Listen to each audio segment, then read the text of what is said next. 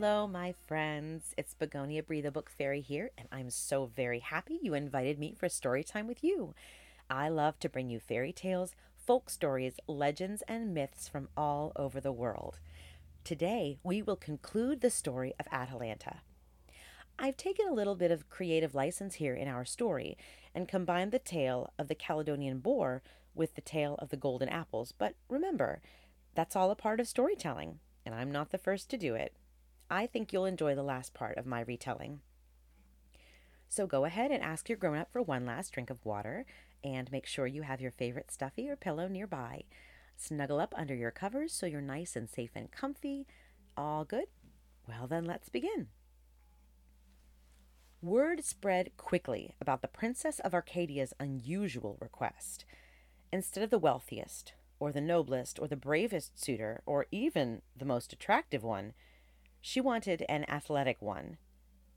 Mm, to each their own, laughed one of the princes as he loaded his ship to travel to Arcadia. No matter, shrugged another one, traveling by caravan from the east.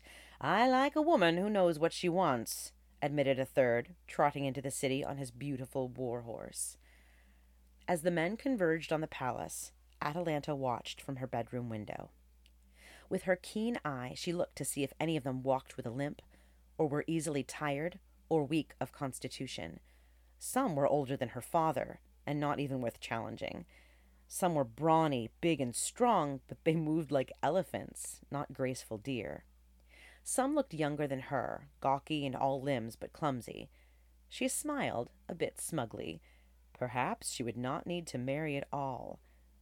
What Atalanta did not know was that only recently Meleager had gone. What Atalanta did not know was that only recently Meleager had gone from Prince of Calydon to King of Calydon upon the passing of his father.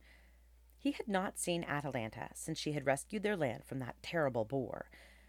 He wanted her to know that he had indeed restored the temple of Artemis and wanted to invite her to see how very beautiful he had made it.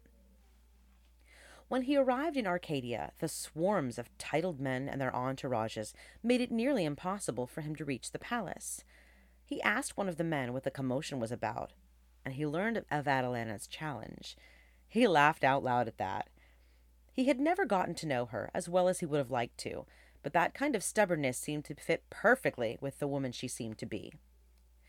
The morning of the races, Atalanta woke early, splashed her face with icy water, and pulled on a simple tunic. She wound her hair into a tight braid, foregoing any royal jewelry. On her feet were the thinnest of leather sandals, laced tightly up to her calves. This was the finery with which she would face her future. It didn't take long for her to best several men in a row, leaving them wheezing, coughing, or fainting with exertion. A few of them made considerable efforts, but the forest raised Atalanta was as fleet footed as a deer and confident as an eagle. Eventually, her father the king grew tired and grumpy, abruptly sending all the participants away to return the next day. He began to realize that perhaps the deal he made with his daughter was not a deal at all, but a trick. Clever thing she was. He was moody all evening, but before he slept, he prayed to the goddess of love, Aphrodite, and the goddess of marriage, Hera. I know I have not done right by my daughter, and I just want this to be over, he admitted. But please send her a suitor worthy of her attentions. I do not deserve your blessings, but please, for her own sake, a man far better than me. He eventually fell asleep with those pleas on his lips. Later that night, the beautiful goddess Artemis did appear to one of the suitors in a vivid dream that seemed all too real.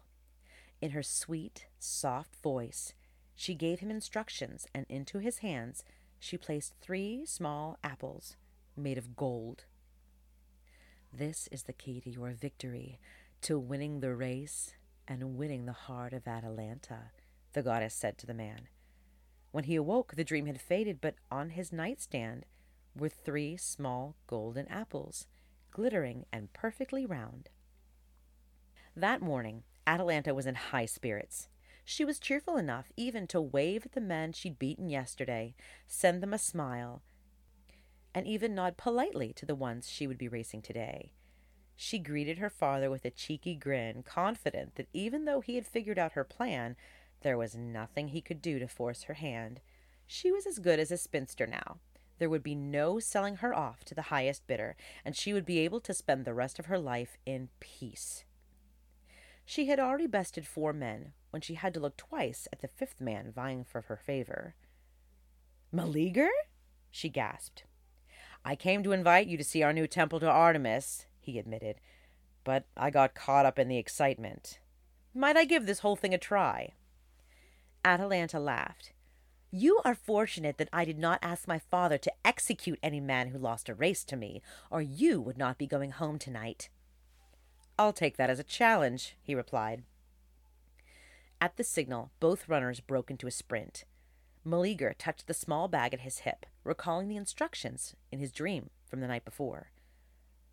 You will not best Atalanta with speed, Aphrodite had chided him, but you will not need to. A bit of trickery is the goal here, for all is fair in love and war, and I am not a goddess above deceit.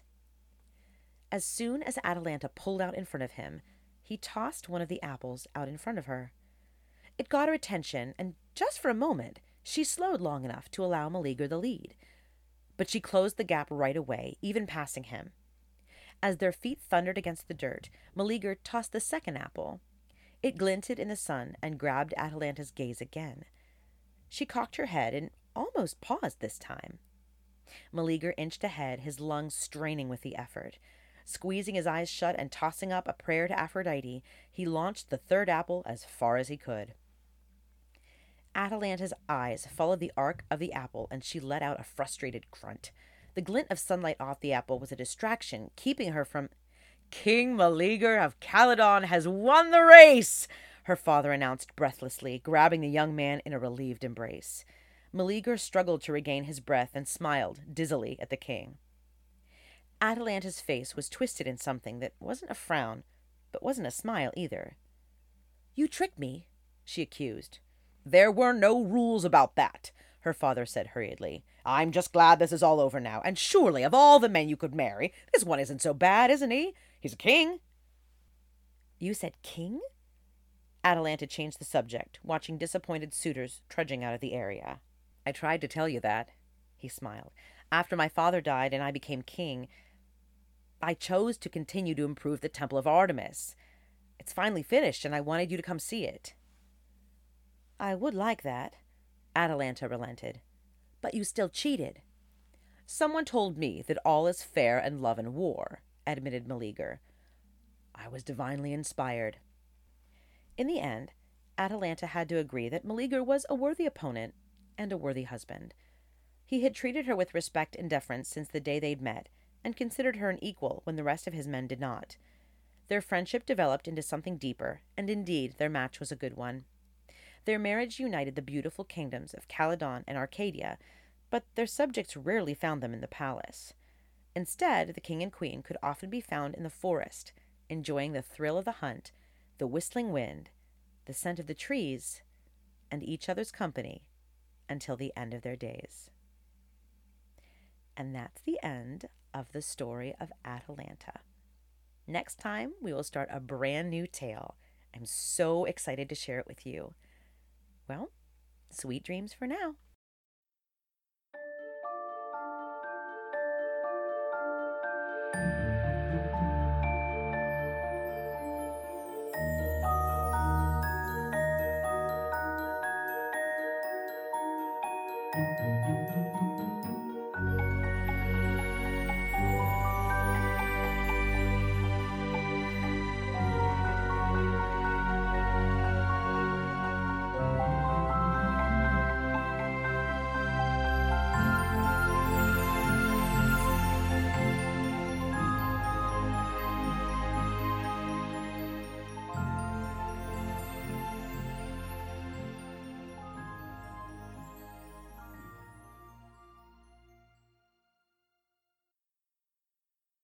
Harvey